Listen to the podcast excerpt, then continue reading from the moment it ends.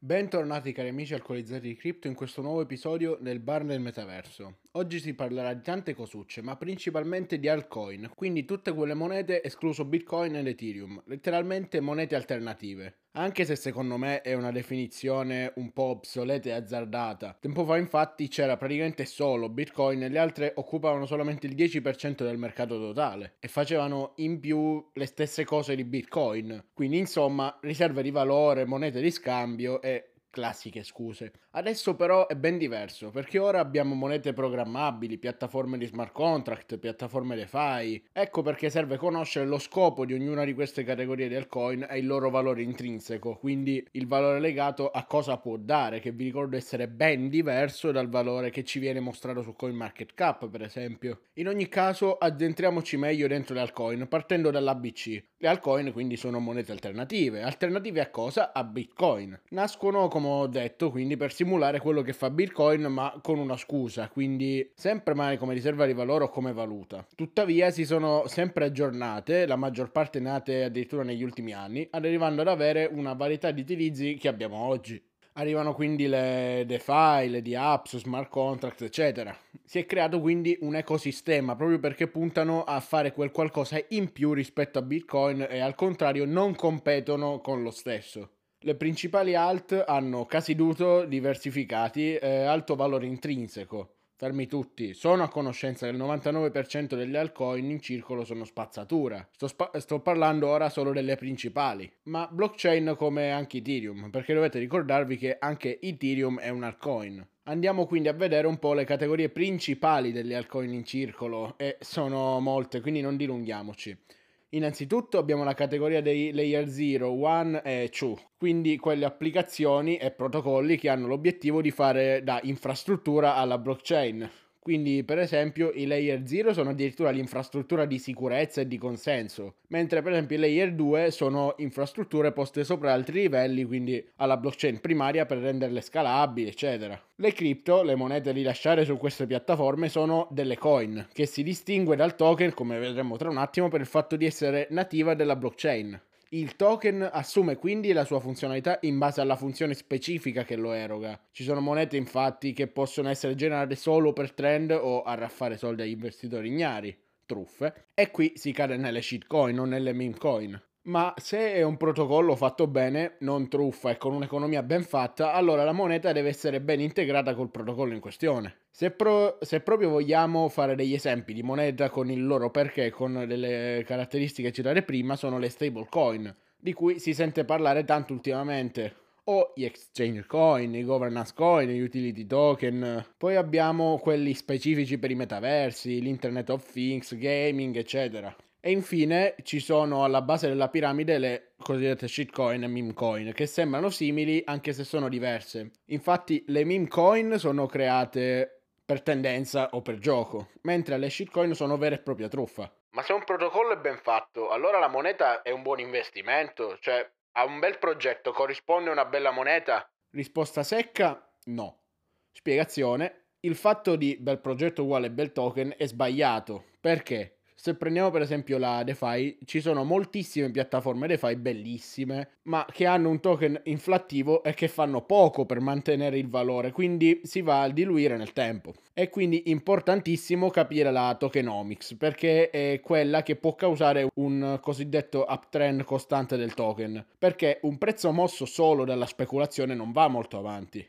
È quindi importantissimo capire da dove viene il valore di un token. Analizziamo quindi il modello di tokenomics per le varie categorie. I più semplici sono i layer 0, 1 e 2, quindi le blockchain alternative, diciamolo così. Tutto parte da Ethereum. Infatti è proprio Ethereum il primo che punta ad essere usato come infrastruttura cui, eh, su cui creare D-apps e tutto il resto che vi ho spiegato nella sezione dedicata. Anche se ha un problema, come vi ho detto, la scalabilità. Quindi perché non fare qualche chain alternativa quello che è successo per esempio con la Binance Smart Chain. Infatti, se usavi la chain principalmente di Ethereum, che era super satura, dovevi pagare un bordello di fee. Arriva quindi la BSC. Cosa fa? Prende Uniswap, per esempio, lo forca, diventa quindi PancakeSwap, si fa un suo token, una sua tokenomics, quindi vi è questo DEX a parte su cui tu puoi fare le cose che facevi prima, ma a un decuplo di meno E da lì è partita quindi questa ondata di blockchain alternative.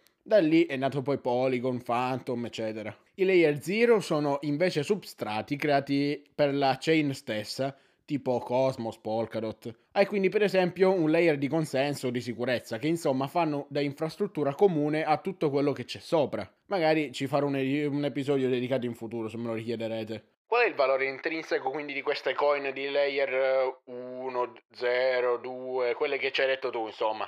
Pagare transazioni è il primo punto, il più importante. Infatti la coin come vi ho detto è la moneta nativa della blockchain che si usa per pagare le transazioni.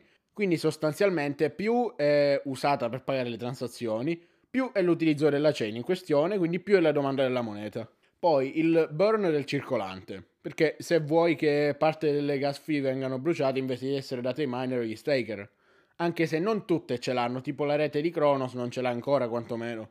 Sicurezza del network, quindi per la proof of stake, quindi che serve per fare staking o da delegare a un validatore, quindi per tenere tutta la chain al sicuro o la governance per votare sulle decisioni del protocollo come fossero le azioni di un'azienda con cui puoi entrare nel consiglio di amministrazione, aspettative future o insomma la speculazione camuffata. Mentre infine un lato che purtroppo è negativo è l'inflazione. Infatti ogni moneta è soggetta a inflazione poiché viene creata di più per supplire la domanda. Anche se in questo caso il burn e il quantitativo di monete fisso può aiutare a ridurre al minimo questo tasso inflattivo, ecco. Ma che differenza c'è tra una coin e un token? Allora, praticamente la coin è, come ho detto molte volte, la, è nativa della sua chain, mentre il token è ospitato su una blockchain, quindi obbedisce a uno standard imposto dalla stessa.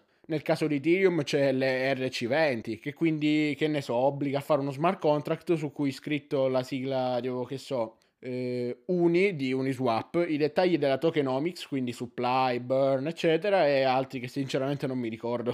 Poi per esempio sulla BNB Chain c'è il BEP20 e via dicendo. I token, poiché non vengono usati per le transazioni e non hanno il discorso delle gas, devono trovare valore in qualcos'altro. Ecco quindi che nascono gli utility token. Quindi hanno proprio un caso d'uso specifico, per esempio una D-App o in un ecosistema oppure i security token, che sostanzialmente quello che fanno è rendere parzialmente invisibili i dati delle transazioni, anche se sono caduti parecchio in disuso ultimamente. Tra gli utility token c'è la stablecoin, che è facile, sostanzialmente è la moneta legata, pegata in termine tecnico e molto italianizzato, a qualcos'altro.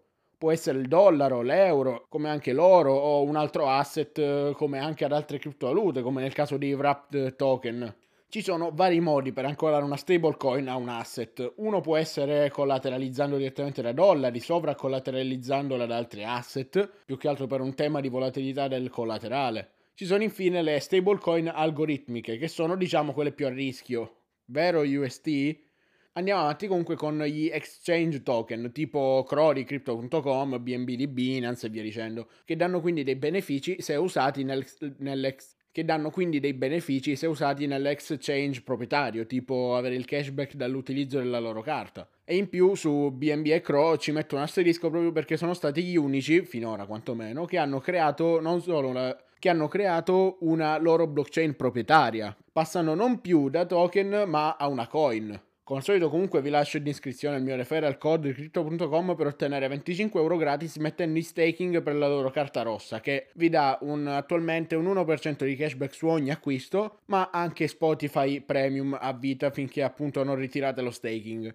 Sì, ma il valore di questi exchange token chi è che lo decide? Intanto abbiamo una domanda che deriva dal numero di utenti dell'exchange e dal numero di movimenti. Inoltre, se per esempio su Binance eh, faccio molti movimenti, mi conviene usare BNB per le fee minori. Oppure, se voglio avere Netflix o Spotify gratis, mi conviene avere la carta verde di Crypto.com, mettendo appunto i staking Crow dalla loro piattaforma. Quindi la domanda è sostanzialmente proporzionale alla crescita è sostanzialmente proporzionale alla crescita della piattaforma e all'interazione della moneta della piattaforma. Oltre, vabbè, alla componente speculativa e della diluizione che manco ci sto a pensare molto. Poi, poi, poi abbiamo i governance e i DeFi tokens, che è il classico token dei protocolli DeFi che danno potere di voto a chi detiene il token per poter influire nelle scelte del progetto bla bla bla. Oltre che viene usata anche troppo come scusa parte che potrebbero usare molti dei modelli Ponzi, che penso non serve nemmeno spiegarvi come funzioni. Tuttavia, per questi token è difficile capire il loro real value, in quanto Mari potrebbe darti ricompense, però se questo comporta dover generare ogni volta nuovi token, si va in sovrapproduzione, di conseguenza si svaluta un casino.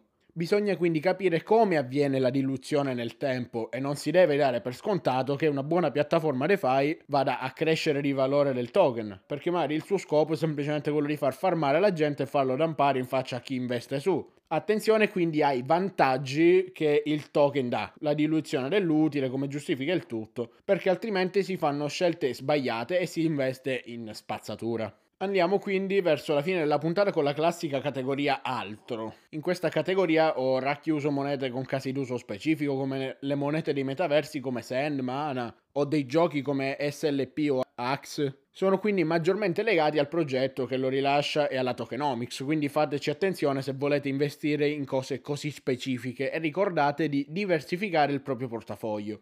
Infine abbiamo l'oro, gli unici inimitabili memecoin e shitcoin. Abbiamo i meme coin che sono legati alla viralità, quindi per esempio Dogecoin lo pampa Elon Musk per una settimana e poi dampa per due mesi perché non se lo fila più nessuno. Mentre le shitcoin sono pura truffa. Magari un truffatore lo fa comprare a un investitore ignaro, magari stupido, iniziato da poco, addirittura l'ha indirizzato lui verso le cripto, oppure magari per il marketing. Mi ricordo per esempio di Ethereum Max, di cui hanno parlato tempo fa le Iene, eh, per questo me lo ricordo, ma ne esistono a migliaia di shitcoin. Ne esistono decine di migliaia di criptovalute indicate su CoinMarketCap in generale e ogni giorno nascono nuove, ma sono sicuro che almeno 10.000 di quelle siano solo shitcoin nate per truffare la gente o fatta dalla gente per divertirsi. Oggi praticamente vi ho fatto la continuazione dell'episodio della scorsa settimana dove vi ho parlato di quei trucchetti pratici per fare le proprie ricerche su un progetto. Usateli quindi sempre per diminuire il vostro rischio negli investimenti e non pensate mai di poterlo ridurre a zero. In ogni caso io vi lascio un saluto e ci rivediamo in un nuovo episodio nel bar del metaverso. Psst, tutti i link in descrizione.